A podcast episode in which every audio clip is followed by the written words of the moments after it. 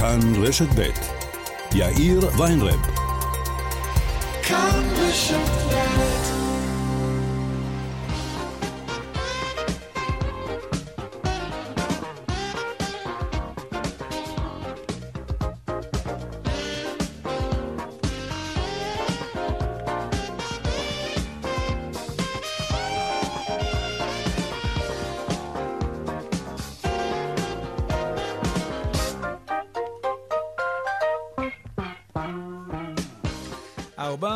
חמש דקות, כאן צבע הכסף ברשת ב', יום שלישי, שלום רב לכם, העורך רונן פולק, בהפקה אורנה ברוכמן, טכנאי השידור שלנו היום הוא חיים זקן.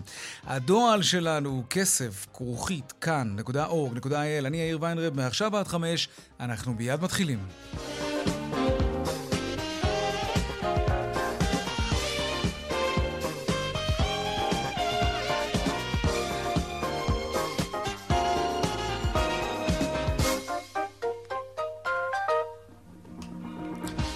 אנחנו מתחילים עם כותרות צבע הכסף ליום שלישי, תחילה למשבר במזרח אירופה. באיחוד האירופי מגבשים חבילת עיצומים ראשונה נגד רוסיה.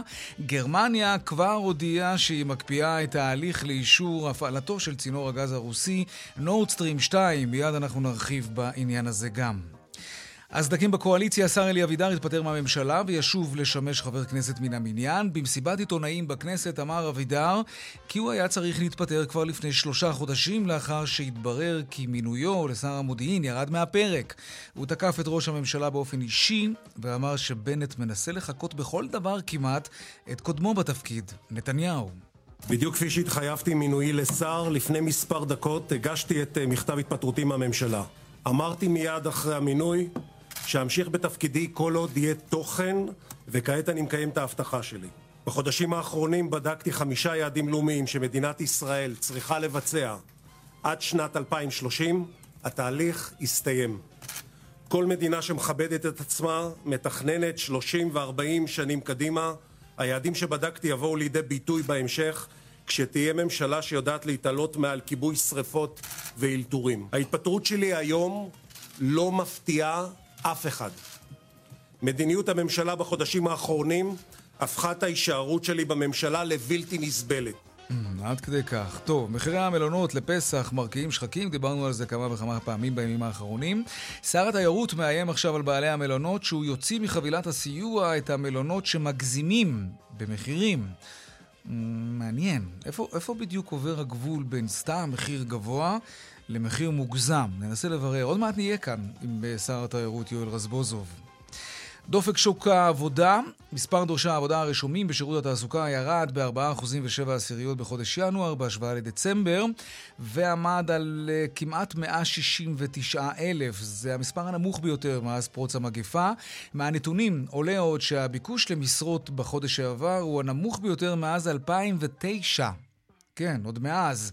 על כל משרה התמודדו עובד נקודה שתיים. או יותר נכון, דורשי עבודה, נקודה שתיים. 1.2 דורשי עבודה בלבד. זה הדרך הנכונה, זו הדרך הנכונה לנסח את זה. נדבר כאן עם מנכ"ל שירות התעסוקה ממש עוד מעט. מעצר ראשון של חשוד בשוק שוד הכספות הגדול שהיה בתל אביב לפני כחודשיים. דניאל אלעזר, כתבנו, שלום. שלום יאיר, נכון, נזכיר, לפני כחודשיים באמת שוד הכספות של חברת רוטניום בלב תל אביב. עברו uh, חודשיים ולמעשה המשטרה עוצרת חשוד uh, בן 40 תושב העיר נתניה בחשד למעורבות בביצוע השוד הזה, שוד שבמהלכו נפרצו כ-30 uh, כספות בחברה ונגנב רכוש רב. למעשה עד היום לא היה ברור מה השווי של הרכוש mm-hmm. שנגנב. היום נציג המשטרה אמר שמדובר בכספים ובתכשיטים בשווי של מיליוני שקלים, mm. והמשטרה ביקשה להאריך את מעצרו בשמונה ימים, אבל בית המשפט לא התרשם עד כה שלמשטרה יש ראיות חזקות נגד החשוד והאריכו את מעצרו רק בשלושה ימים. ככל הנראה, אותו חשוד, לא בטוח שכלל מדובר באחד מהשניים שמופיעים בסרטונים של מצלמות כן. האבטחה שתיעדו את השוד הזה, הוא בכלל ישראלי. הערכה של המשטרה הייתה תחילה שמדובר בשני צרפתים, ובכל מקרה מעצרו ארך בשלושה ימים. דניאל עזר, תודה רבה. עוד בצבע הכסף בהמשך, משלמים רק על מה שחונים, כן? זה הדגל שהנפנו כאן בצבע הכסף בשבוע שעבר. אנחנו ממשיכים ביוזמה הזאת שלנו לחייב חניונים לגבות תשלום רק על זמן החנייה בפועל, ולא על שעה שלמה. גם אם חנינו רק 20 דקות. כן, מה, מה יותר טבעי מזה? משלמים רק על מה שחונים. נעסוק גם בזה, רונן פולק יהיה כאן. וגם הפיתוחים החדשים בחקלאות, תירס שמתוק פי שלושה, ופלפלים קטנים שמגדלים במיוחד כדי שהם יהיו ממולאים כשהם יגדלו. במיוחד, ממולאים, טעים. נדבר על כך. מה עם פלפלים חריפים פי שלושה, אגב, נשאל את זה. והדיווח משוקי הכספים אה, ברקע המתיחות בין אוקראינה לרוסיה, כרגיל, זה יקרה לקראת סוף השעה. אלה הכותרות שלנו, כאן צבע הכסף. אנחנו מיד ממשיכים.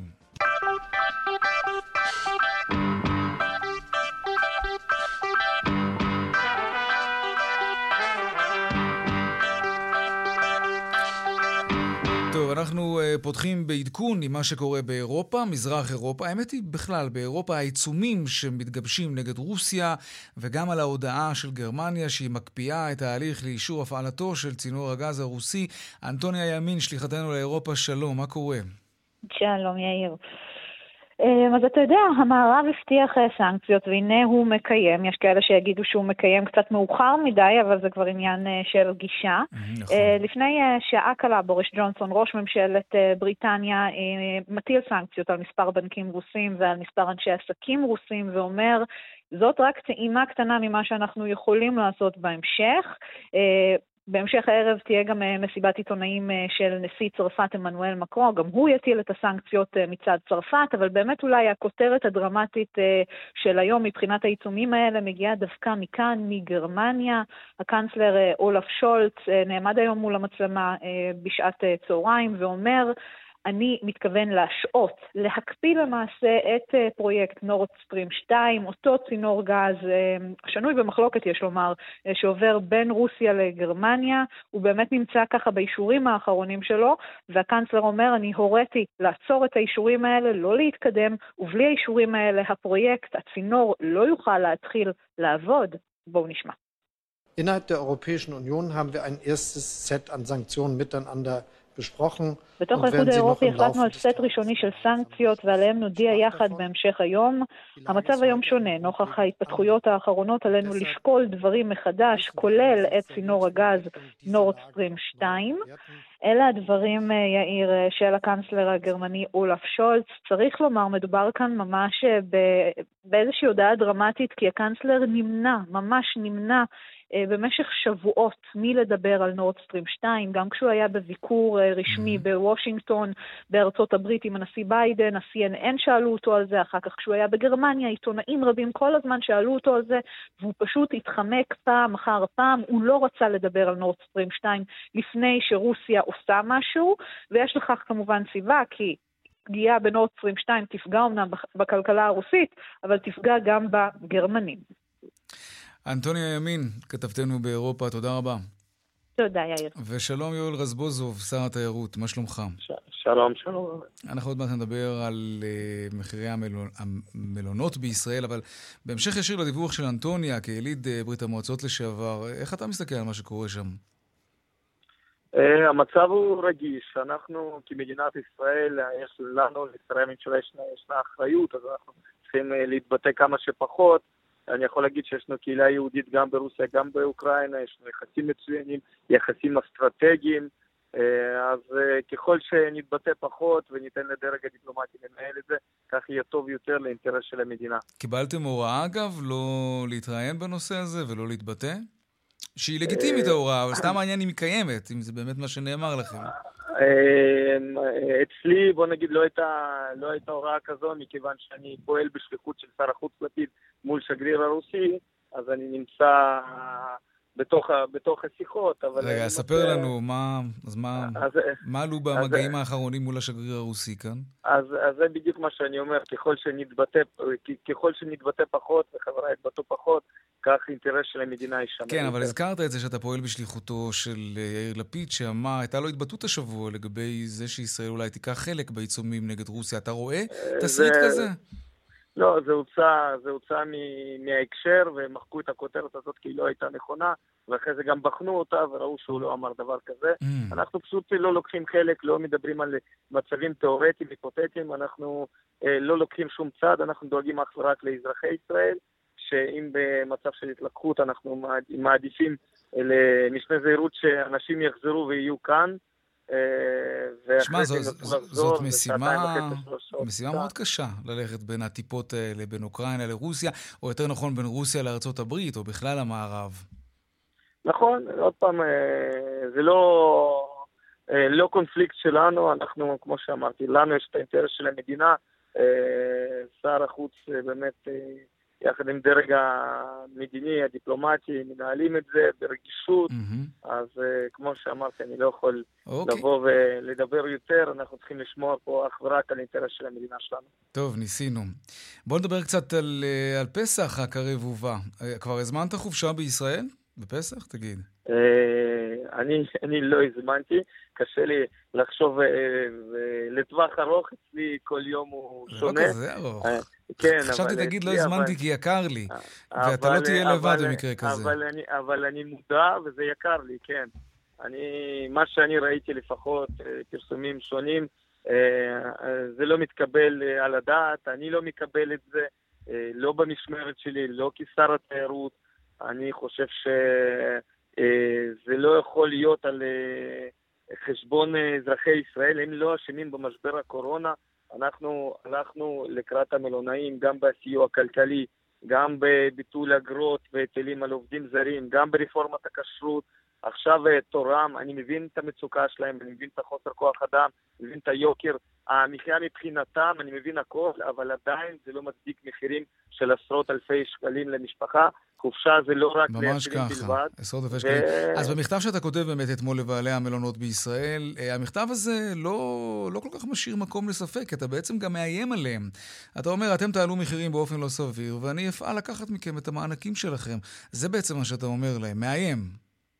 אני לא, אני לא, לא מאיים, ואני, ואני סך הכל אה, עובד טוב מול התאחדות המלונות אה, וגם מול, מול המלונאים.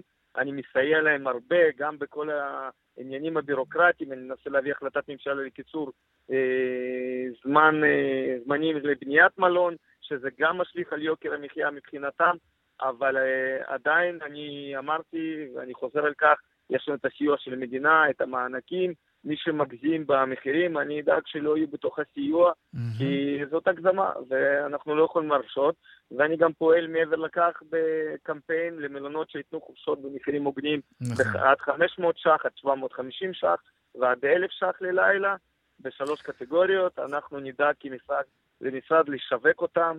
אתה יודע, אה, כן, לא, זה ברור וזה חשוב, כי, כי באמת הביקושים ירדו נגיד מאילת, אז בטבע הדברים גם המחירים ירדו, אבל גורמים בענף המלונאות יגידו, אה, זה קצת פופוליסטי, כי המענקים האלה ניתנו להם בגלל שהם עמדו שנה ויותר ריקים, לא היו להם לקוחות, ואתם, היה אינטרס שלכם, של המדינה, שהענף הזה לא יקרוס כמובן, אז המדינה באה ועזרה, וזה בסדר. מה הקשר לזה שעכשיו הם משגשגים, והביקושים משוגעים, והמחירים כמובן, מטבע הדברים, עולים ככה, זה בשוק חופשי, מה לעשות?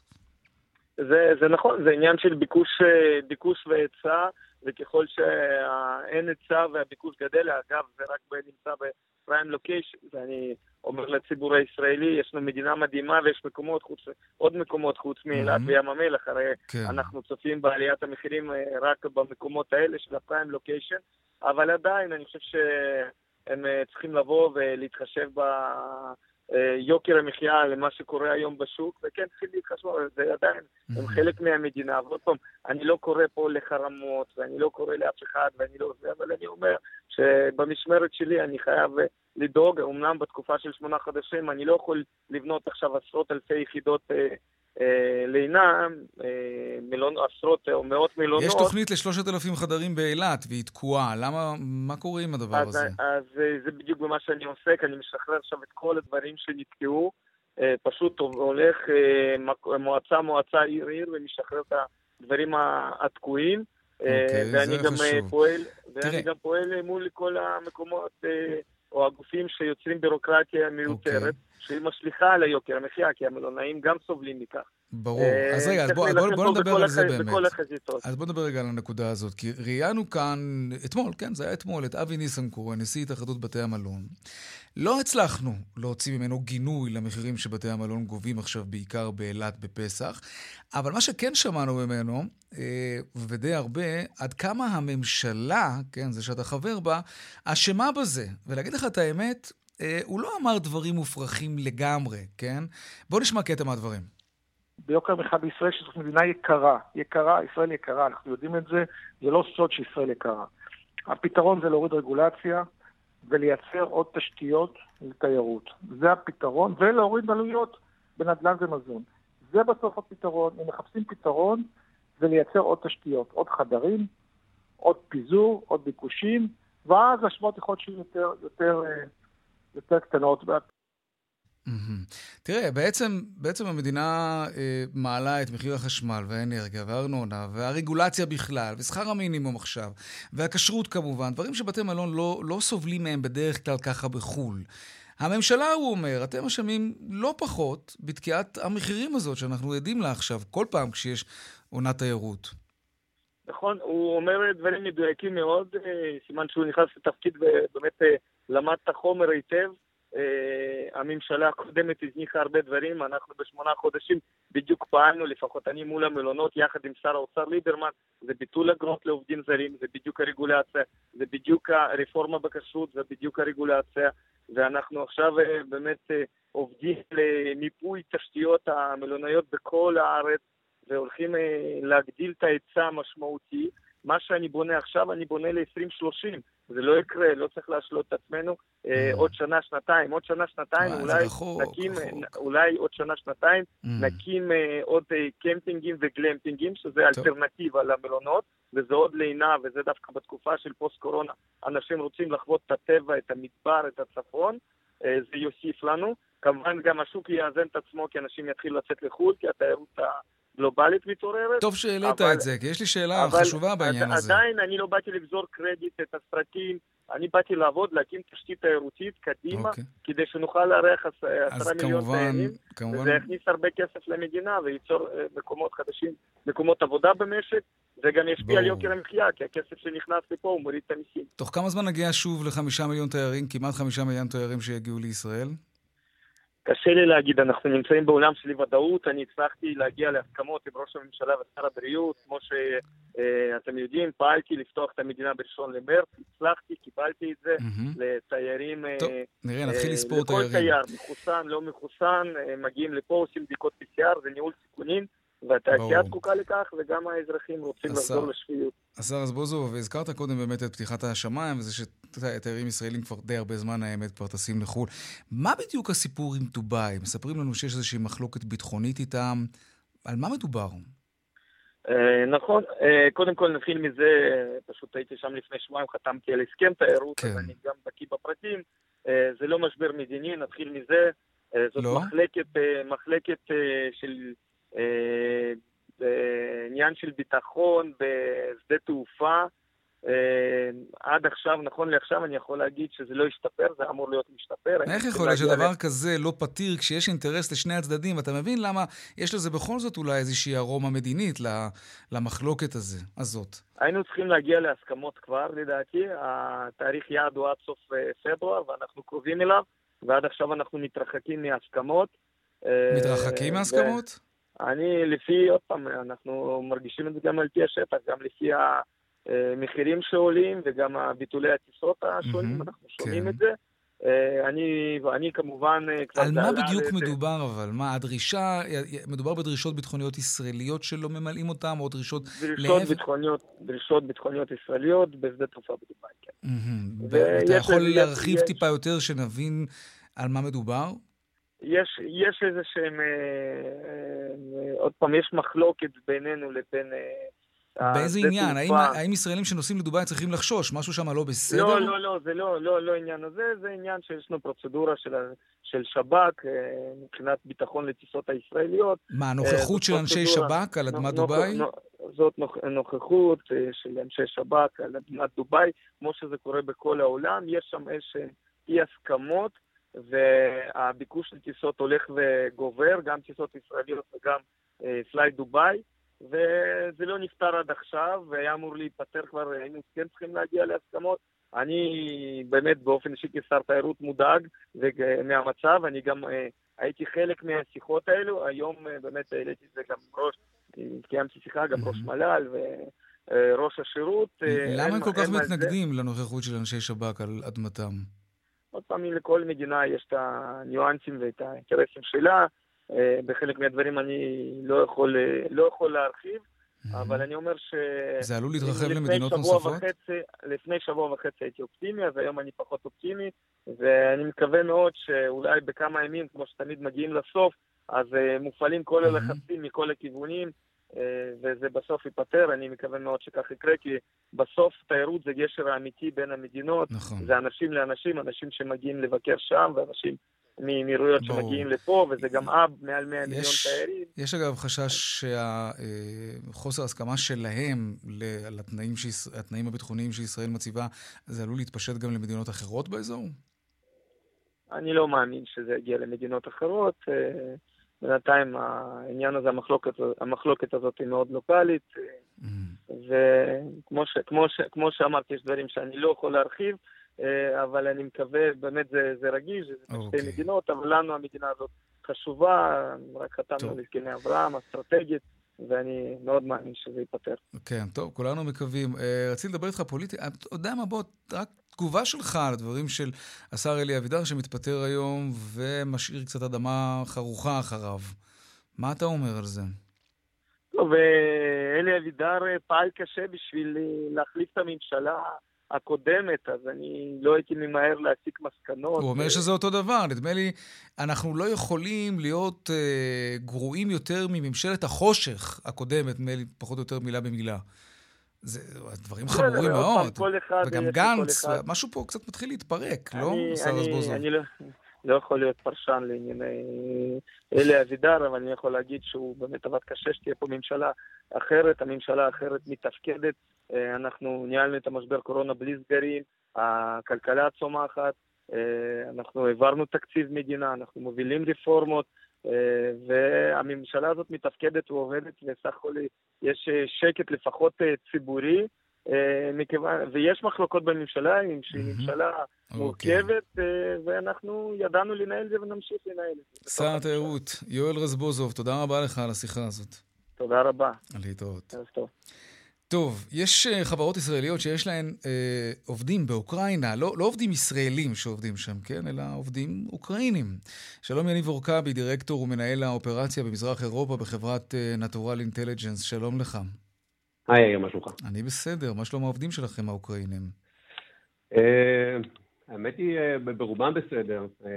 אני מודה שבשיחות איתם ביום-יום אפשר לחוש, לחוש בדאגה שיש להם, ואפשר קצת להבין. כמה עובדים כאלה יש לכם? יש לנו עשרות עובדים, יש לנו כמה צוותי פיתוח באוקראינה. אתם בקשר טלפוני או זומי איתם? מה הם מספרים? גם, גם וגם. אנחנו מנסים להיות איתם בקשר יומיומי בתקופה הזאת. בין כל כך ב-day to day אנחנו באמת מדברים איתם יום-יום. אז גם טלפוני, גם זומי, באמת הדגש שאנחנו מנסים לשים בתקופה האחרונה זה באמת לשאול ולראות מה קורה איתם, איפה הם נמצאים, מה הם עושים, כן. כי חלק מהאנשים שם עושים באמת מעברים עכשיו בין, בין מקומות, עוברים חלקם מהערים שלהם לערים שכנות או שכנות רחוקות בתוך אוקראינה. שיהיה להם יותר בטוח. כן, כשאתה מספר על, על הקשר הזה איתם, אז אתה יודע, יש, יש כמובן את הקשר התפעולי, בכל זאת אתם חברה שצריכה לתפקד, אבל יש פה גם את הפן האישי.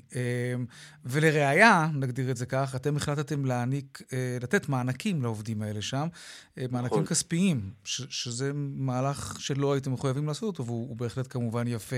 ספר לנו עליו. אז, אז כן, אז Natural Intelligence עובדת כבר עם חלק מהעובדים האלה באזור 4-5 שנים. ובאמת בעקבות מה שקרה שם, ההנהלה פה החליטה לתת מענק חירום לאנשים. באיזה גובה? מענק, מענק שהוא מדורג, משפחות שרוצות לעשות מעבר בתוך, בתוך אוקראינה עצמה, כן. אנחנו מציעים בערך אלף דולר, ומשפחות שעוברות, רוצות לעבור למדינות אחרות, אנחנו מציעים שלושת אלפים דולר. אני חושב שאנחנו החברה היחידה דרך אגב שבאמת מעניקה מענק לאנשים שרוצים לעשות רילוקיישן בתוך, בתוך המדינה. בתוך המדינה. כן, זה יפה. אגב, כמה זה אלף דולר באוקראינה? אלף דולר? כן. סדר גודל של, עוד פעם, זה נורא תלוי, כאילו, נורא תלוי באנשים. אם, אם, אם אני לא טועה, השכר הממוצע באוקראינה, לא של עובדי הייטק, שכר הממוצע באוקראינה הוא סדר גודל של 250-300 דולר, אז אני חושב שזה כוח קנייה מאוד גדול. כן? זה, זה השכר... אני, אני, חושב, אני חושב, אני מקווה שאני לא שאני נופל במילה, אבל אוקיי. כן, זה טוב, מדובר אבל בסכום שבהחלט יכול לסייע להם, זו, וזה, וזה מה שחשוב. תגיד, עובדים ברוסיה יש לכם גם? אה, לא, במקרה הזה לא, יש לנו רק... קשרי עבודה עם רוסיה? גם לא. גם, אוקיי, טוב. גם לא, כן. לפחות לתוך הקלחת הזאת לא נכנסתם. כן, אנחנו מאוד מפוקסים אוקראינה, ובאמת, אני מודה שאנחנו לא אוקיי. נמצאים באינטריגה הזאת. למה דווקא שם, אגב? מה יש באוקראינה ש... טוב, אני, אני מניח שהתחשיבים של עלות כוח אדם וזה, זה בהחלט דבר כמובן לגיטימי וכולי, וזה בטח מה שמושך לשם אולי חברות. אבל זה לא רק זה, גם יש, יש שם פול טלנט מאוד גדול של אנשים שהם בוגרי אוניברסיטאות ומפתחים. כן. אז, אז זה, זה כאילו מה שמשך אותנו מלכתחילה להגיע לאזור, לאזור אוקראינה. לא רק זה, כאילו גם כל מזרח אירופה, זה מאוד נוח ומסתדר מבחינת שעות עבודה עם, עם ישראל. וגם מרחק, כמובן. גם מרחק, כן. נכון, כן. טוב, שזה בעצם כמו שעות עבודה. די דומה. תגיד, מה החברה שלכם עושה, Natural Intelligence? Natural Intelligence היא חברת השוואות מאוד, מאוד, מאוד גדולה. היא אחת מספקיות ההשוואות הגדולות בעולם, היא מגייסת... סליחה. מה? אנחנו, אנחנו, אנחנו עם אתרי השוואות בכל העולם, בעצם עוזרים לפשט לאנשים החלטות, בן אדם נכנס לאינטרנט, מחפש איזשהו שירות כזה או אחר, יש לו עשרות או אלפי אפשרויות, אנחנו מנסים לתת לו את ה top 10 ויותר שהוא יכול לבחור, ובעצם לפשט לו את ההחלטה. יניב אורקבי, דירקטור ומנהל האופרציה במזרח אירופה בנטורל אינטליג'נס, תודה רבה לך על השיחה הזאת. תודה רבה. להתראות. להתראות. טוב, דיווחי תנועה עכשיו.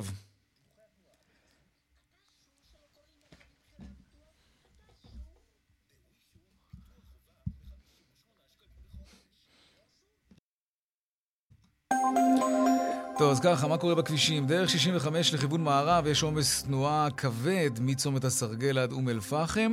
זה בגלל תאונת דרכים קטלנית שם.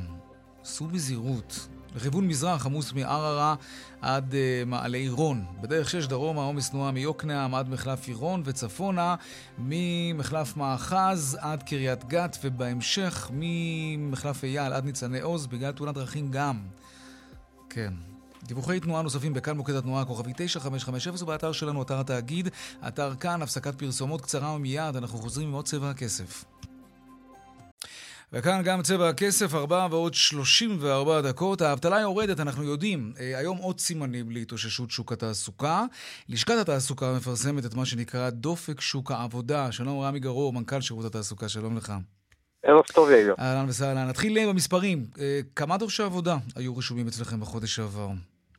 כן, החודש אנחנו הגענו כמעט לאותם היקפים שהיינו בינואר, פברואר, טרום הקורונה, קצת פחות מ-170 אלף, 168 אלף דורשי עבודה שרשומים לשירות התעסוקה. אוקיי, שזו, שזו כמובן ירידה מעודדת. זה מתקרב מאוד גם למה שהיה כאן ערב פרוץ המגפה, נכון? אכן, ממש כך.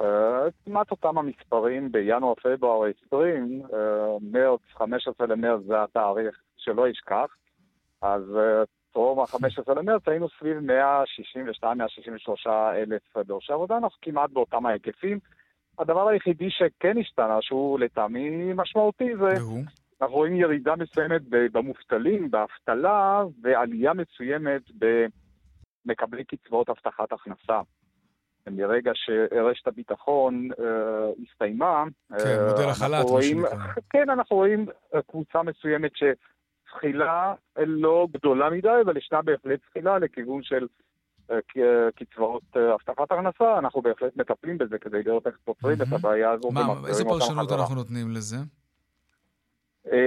אותם אנשים היותר חלשים, בעלי מיומנויות מאוד נמוכות, שלא מוצאים מקומות עבודה, ובסופו של דבר חייבים להתקיים.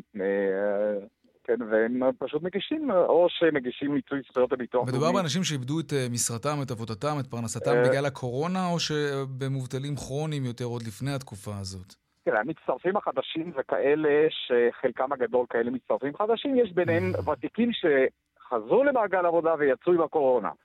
אבל יש גם בהחלט מצטרפים חדשים, ואנחנו מטפלים בזה. אגב, ללא הטיפול, עם תוכנית שלנו, היא תוכנית הדגל, מעגלי תעסוקה, אין ספק שהיקף הגידול בהבטחת הכנסה היה עולה הרבה יותר.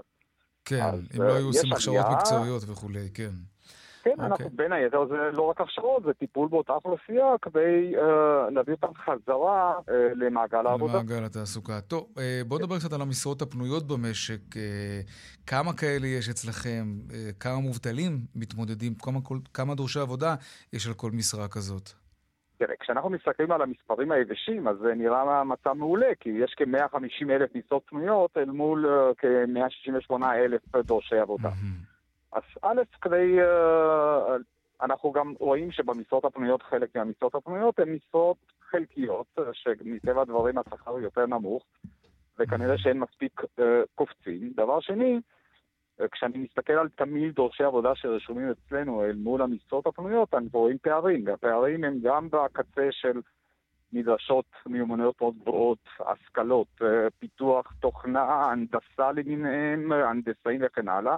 כלומר, מיומנות גבוהות, אה, מאוד גבוהה, ויש פערים מאוד גדולים בין אותם דורשי עבודה לבין מה שהמשק, המשרות האלה מציעות. מצד השני, יש כאלה שהם לא כל כך ששים לחזור לאותה עבודה שהיא בפריון נמוך, עבודה שהיא בשכר נמוך, כמו מלצרות, מכירות. עבודה לא מקצועית, אוקיי. ושם אנחנו, החזרה היא יותר איטית. למרות שאנחנו רואים כן. יותר ויותר מצטרפים, אבל יש, יש עם זה בהחלט אוקיי, אז בואו קושי. בוא ניקח באמת את הקשיים אה, שאתה מצביע עליהם וננסה לפרק אותם קצת לגברים, נשים. אה, אז אתה יודע מה, לא רק מגדר, אלא גם מגזר, כלומר מגדרית ומגזרית. מה, מה הם ההבדלים שניבטים אליכם מהמספרים? אז מה שאנחנו ראינו בחודש ינואר, ואנחנו רואים את זה גם בחודשים האחרונים, האוכלוסייה החרדית חזרה קצת יותר למעגל העבודה, עדיין יש פערים, אבל היא חזרה יותר. אנחנו רואים באוכלוסייה הערבית גידול, רגע, מה זאת אומרת חזרה יותר? זאת אומרת, ביחס לאוכלוסיות אחרות, האוכלוסייה החרדית אה, חזרה יותר מהר, למשל, מהאוכלוסייה הערבית, שהיא אוקיי. גדלה ביחס למה שראינו לפני הקורונה ב-3-4 אחוזים יותר, אנחנו רואים אוכלוסייה ערבית שאין... כלומר, לא התכוונת לזה. ששיעור שיעור העובדים במגזר החרדי גדל באופן אובייקטיבי. התכוונת שקצב החזרה שלהם הוא מהיר יותר מאשר מגזרים אחרים. הוא יותר, הוא חזר יותר, אנחנו גם רואים את זה דרך. כשאנחנו מסתכלים על היקף דורשי עבודה לנערים, מעל 40 אלף אה, תושבים, אנחנו רואים שמי שהערים המובילות בהיקף האבטלה הם האוכלוסייה הערבית. אוקיי. אנחנו רואים שהשינוי הגדול ביותר שהיה באוכלוסייה החרדית עם נערים כמו בני ברק אה, וביתר עילית ועוד, כאלה שהאוכלוסייה החרדית היא אה, אה, בהיקפים הרבה יותר גדולים. אז מזה אנחנו מסיקים, כמובן, אנחנו רואים את זה גם בנתונים שהם חזרו יותר מהר מאשר האוכלוסייה הערבית, ששם אנחנו בהחלט יודעים וראינו את זה גם בעבר, וצריך להשקיע יותר כדי להחזיר אותם למעגל להחזיר העבודה. אותם. כן, אוקיי. גברים, נשים? אה, אין שינוי, אנחנו רואים את אותם, אותה חלוקה פחות או יותר, נשים קצת יותר באחוז וחצי עד שני אחוז יותר מהגברים, זה היה גם טרום הקורונה. במהלך הקורונה, אה, דיברנו על זה לא פעם אחת, נכון, דווקא אנחנו ראינו קפיצה מאוד גדולה כן. אצל הנשים, שהגיעה יותר מעשרה וחמישה עשר אחוז, כן. כי ברגע שהיה סגר והמערכת החינוך לא עבדה, ושם היקפי ההעסקה של הנשים הוא מאוד גבוה, ולכן שם ראינו גם. אבל גם החזרה של כן. הנשים הייתה מאוד מהירה. יפה, טוב, זה מעודד. רמי גרור, מנכ"ל שירות התעסוקה, תודה רבה לך על השיחה הזאת. תודה, יאיר, ערב טוב. להתראות. שלום רונן פולק. אהלן יאיר. מה העניינים? טוב, מה קורה? אה, בסדר, בסדר. דיברנו, אני בסדר. אתה זוכר. שדיברנו כאן בשבוע שעבר על אה, מה ש... אה, הדגל שהרמנו, כן, נו, משלמים רק על מה שחונים. נכון. או, כמה תגובות קיבלנו. נכון, אבל רגע, עוד לפני התגובות. בואו כן. נסביר, אתה יודע, למי שמצטרף, מה שנקרא. הסיפור הוא כזה, אנחנו נכנסים לחניון, מדי פעם כולנו ככה נאלצים להיכנס אה, למקום הזה, לחניון, ושיטת התשלום בחניונים היא כזאת. התשלום הוא עבור שעה ראשונה או חלק ממנה. כלומר, אם אתה חנית 40 דקות, חצי שעה, אה, 20 דקות, אתה עדיין נדרש לשלם על שעה שלמה. למה? למה שאתה תעשה את זה. אין שום לא, הצדקה, לא, אין לא שום. היגיון, לא, לא, אין שום היגיון לשלם על זמן חנייה שלא השתמשנו בו.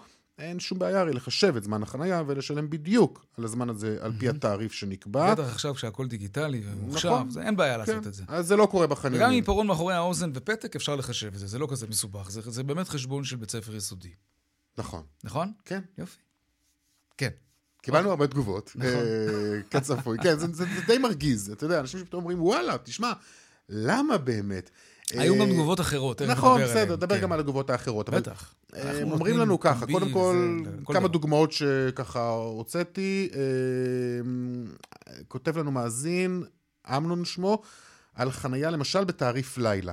יש דבר כזה בכמעט כל החניונים. שהוא תעריף- נמוך יותר, נכון? נכון, זה כן. תעריף קבוע, מכיר. למשל משעה חמש בערב. הם מחליטים מחמש בערב עד אה, חמש בבוקר, עד שש בבוקר. אה, אני יודע למה הוא מתכוון, אוקיי, תעריף תמשיך. לילה. כן. אבל מה קורה אם נכנסת לחניון בארבע וחצי למשל? שזה חצי שעה. חביבי, נכנסת ביום, תשלם ל- ביום. בדיוק, כן, כן, כן. כן, מכיר את זה. חוויתי את זה על בשרי. עכשיו, אתה פשוט, בשלב הזה אתה נכנסת בתעריף, מה שנקרא תעריף שעתי, אבל במהלכו אתה כבר אמור לעבור לתעריף אה, ערב, נכון? נכון? כמו שאתה עושה לא, פונגו, לא. עד שבע בערב. זה בשבע לא- בערב, אתה לא- אתה לא משלם יותר. זה לא קורה.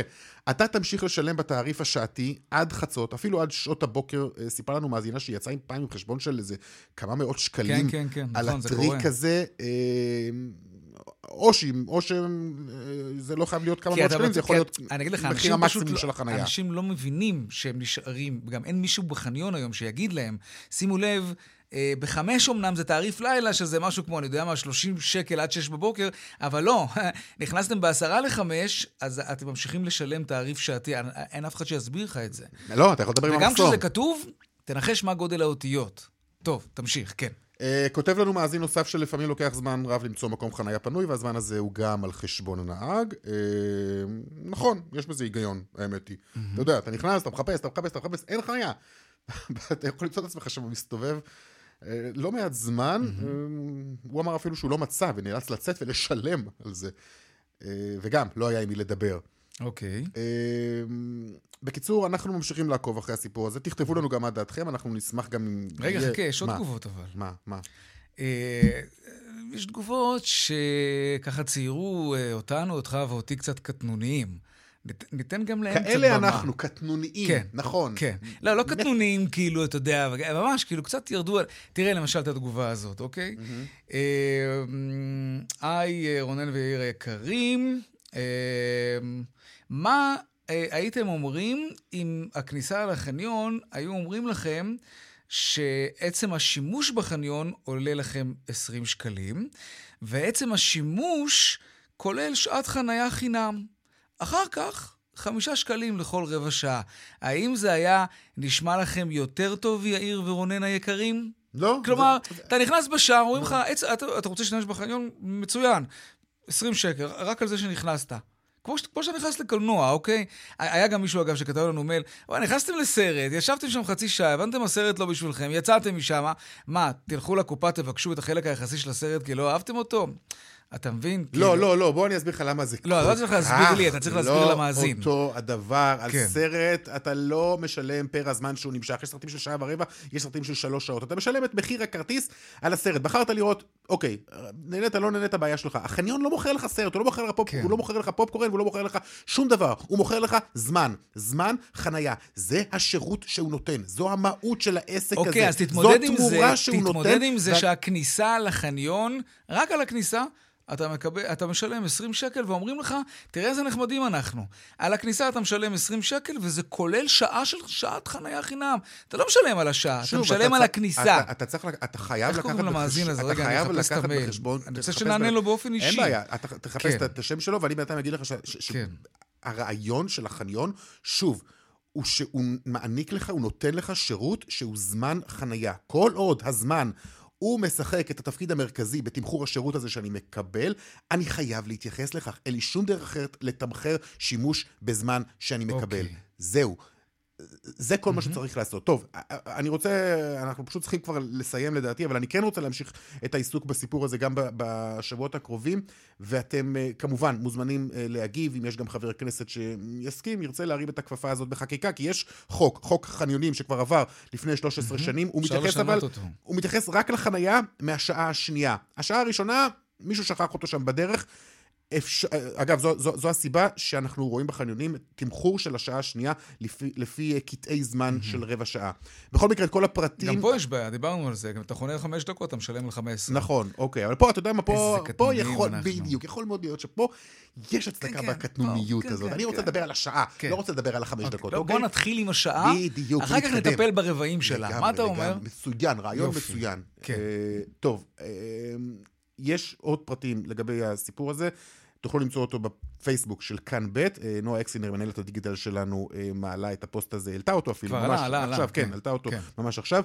תגיבו לנו שם אה, בפייסבוק או בטוויטר של יאיר או שלי, אני יכולים להוסיף גם את ההאשטג, משלמים רק על מה שקונים, קו תחתון בין מילה למילה כמובן, ואנחנו נמשיך לעקוב. יופי. דיווחי תנועה עכשיו? כן. אוקיי. תודה, רונן פולק.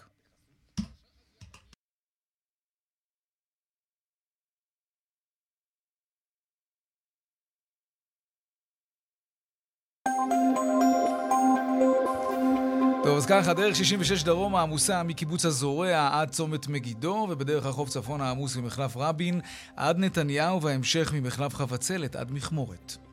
עדכוני תנועה נוספים בכאן מוקד התנועה, כוכבי 9550 בטלמסר שלנו, אבל לא רק שם, גם באתר שלנו, אתר תאגיד אתר כאן. הפסקת פרסומות קצרה, ומיד אנחנו נחזור עם הדיווח בשוקי הכספים. וכאן גם צבע הכסף, עשר דקות לפני השעה חמש, ישראל ממשיכה להוביל בתחום החקלאות השבוע תערוכת פיתוח החקלאות השנתית בחצבה. בין הפיתוחים השנתיים תירס, שהוא מתוק פי שלושה מהתירס הרגיל, פלפלים קטנים שמגדלים אותם במיוחד כדי שכשהם יהיו גדולים הם יהיו ממולאים, וגם פיתוח ראשון בעולם, שקית שיש בה מאה עכבישים טורפים. שמחסלים את כל הג'וקים האלה בשדות, את המזיקים. כן, עזב פה זיילוב עם הדיווח הזה, הנה. השנה הפיתוחים החקלאיים לא מנסים להמציא את הגלגל או את העגבנייה, ובניגוד לשנים אחרות, אין מלפפונים בטעם של חצילים או עגבנייה בטעם שוקולד. כן יש ניסיון לשנות את הצבעים וקצת את הצורות, ולעשות אותם מתוקים וטעימים יותר. למשל, עגבנייה בצורת תות או חסה סופר קראנצ'ית. מסבירה מעיין קיטרון ממכון המחקר והפיתוח בערבה. בעתיד אנחנו נמשיך לראות את הירקות שאנחנו רגילים לאכול, אבל אנחנו נגביר את אה, מספר הצבעים של הירקות הקיימים. אנחנו אוכלים הרבה עם העיניים שלנו, והצבעים השונים אה, מגרים אותנו גם לנסות לאכול גם דברים אחרים קצת. מטפחים עוד ועוד זנים חדשים, אה, גדלים שונים. אם אה, אנחנו רגילים לראות רק את הפלפלים הגדולים, אנחנו גם אה, לאט לאט נראה פלפלים קטנים יותר ובצבעים שונים לגוון, וכמובן תמיד תוך כדי הקפדה שהערך התזונתי שלהם יישמר ואולי אף יעלה. הטעמים שאנחנו מנסים לפתח ולעבוד עליהם זה באמת אה, לשמר את הטעם הקיים, אם לא לשפר אותו אף לטעמים טובים יותר ומתוקים יותר, או יותר מתאימים לחך שלנו, הצרכנים. פיתוח ראשון בעולם שיוצג הוא של חברה מעמק בית שאן, שמצאה פתרון עולמי להדברה ביולוגית יעילה כל השנה בשדות פירות, ירקות וקנאביס. מה הפתרון? שקיק, שבתוכו כמאה עכבישונים טורפי טפילים. אקרית הפרסימיליס, היא במזון עבורם בשקית, הם גדלים ומשתחררים לאט אל השדה. בכל שקית שיוצאת מהמפעל, כמאה עכבישונים, הם ממשיכים להתרבות, לאחר שהם מסיימים יש כ-300-400. על זה זכתה החברה ביובי במקום הראשון למוצר הביולוגי החדשני ביותר באירוע של איגוד יצרני הדברה ביולוגית הבינלאומי בבאזל. הנה רן גנאל, מנכ"ל החברה. הפטנט הזה שביובי המציאה מאפשר בעצם לגדל את העקרית, בעצם עכבישונים קטנים, עקריות טורפות שטורפות בעצם עקריות מזיקות בחקלאות, מה שנקרא הדברה ביולוגית. להביא לשדה את אותן עקריות מועילות בתוך זקיקים, ובעצם לאפשר שחרור איטי של אותן עקריות מועילות ולייצר מה שאנחנו קוראים צבא מועילים מניעתי. הפטנט הזה משווק היום לקנדה, לארצות הברית, למקסיקו, וגם פה בישראל הוא נותן מענה מאוד מאוד טוב לחקלאים. המוצר הזה ואחרים של עשרות רבות של חברות יוצגו ברביעי וחמישי בתערוכה החקלאית במרכז מחקר ופיתוח בחצבה, מעשבי טיבול ועד רכבי שטח, פיתוחים בנושא מים, גינון ואנרגיה סולארית. אני עוד עם הכבישים האלה. עכשיו לעדכון משוקי הכספים. 102 שלום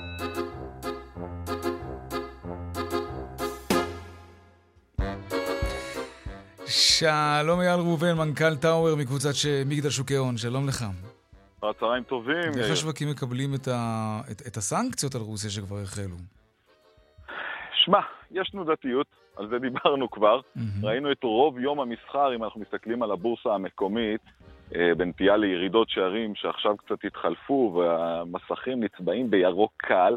אז תראה, יש הודעה לכאן והודעה לכאן, הודעה לכאן והודעה לכאן, יש תנודתיות. עוד לא מבינים לגמרי את הכיוון, כך גם מבחינת השווקים. אנחנו רואים ימים תנודתיים בלי כיוון אמיתי, מחפ... מחפשים לראות בשורה התחתונה לאן זה מתפתח, לאן זה הולך, וזה באמת יקבע את המשך המגמה, כי בסך הכל אנחנו בעונת דוחות יחסית חיובית. אם לא היה לנו את ההשפעה האקסוגנית הזאת, אז היינו במגמה לדעתי חיובית, כי החברות מפרסמות דוחות בסך הכל חיוביים. אז היום אנחנו רואים את מי שנהנה מהמתיחות, וזה סקטור הגז והנפט. חבית נפט ממשיכה לעלות בעוד כ-2-3 אחוזים אה, כרגע במסחר. אנחנו רואים את מדד הגז המקומי אה, אה, עולה. תל אביב 35 כרגע עולה בשלוש עשיריות האחוז, ותל אביב 125 ברבע אה, אה, האחוז. אה, הבנקים עולים בשמונה עשיריות האחוז היום. זה באמת שינוי שאנחנו רואים אותו עם פתיחת המסחר בארצות הברית, שדווקא שוב נפתח בצד הירוק יחסית של הטריטוריה כשליש האחוז עליות שערים אה, בארצות הברית. ראינו גם את אירופה יחסית חיובית היום, מחכים לראות לאן זה מתפתח. ובמטח אנחנו עם חוסר ודאות ותנודתיות, המטח מגיב תמיד אה, מעין run to safety, במיוחד הדולר, אז אנחנו רואים אותו היום מתחזק בעוד שבע עשיריות האחוז. כרגע נסחר סביב שלושה שקלים 23 אגורות, והאירו גם כן מתחזק כמעט באחוז לשלושה שקלים 66 אגורות. ככה זה. תודה רבה, אייל ראובן, מנכ"ל טאוור מקבוצת אה, מגדל שוקי הון. תודה. ערב, ערב טוב, יאיר. להתראות.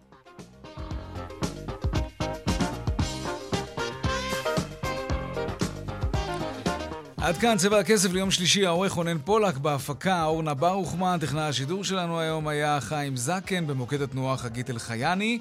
הדואל שלנו, כסף כרוכית kan.org.il, תגיבו לנו על, על הדגל שהרמנו כאן, כן? משלמים רק על מה שחונים, גם בטוויטרים שלנו, של רונן פולק ושלי, רון פול ויאיר W. מיד אחרינו, שלי וגואטה, אני יאיר ויינרב, משתמע כאן שוב מחר, בארבעה אחר הצהריים, ערב טוב ושקט שיהיה לנו. שלום שלום.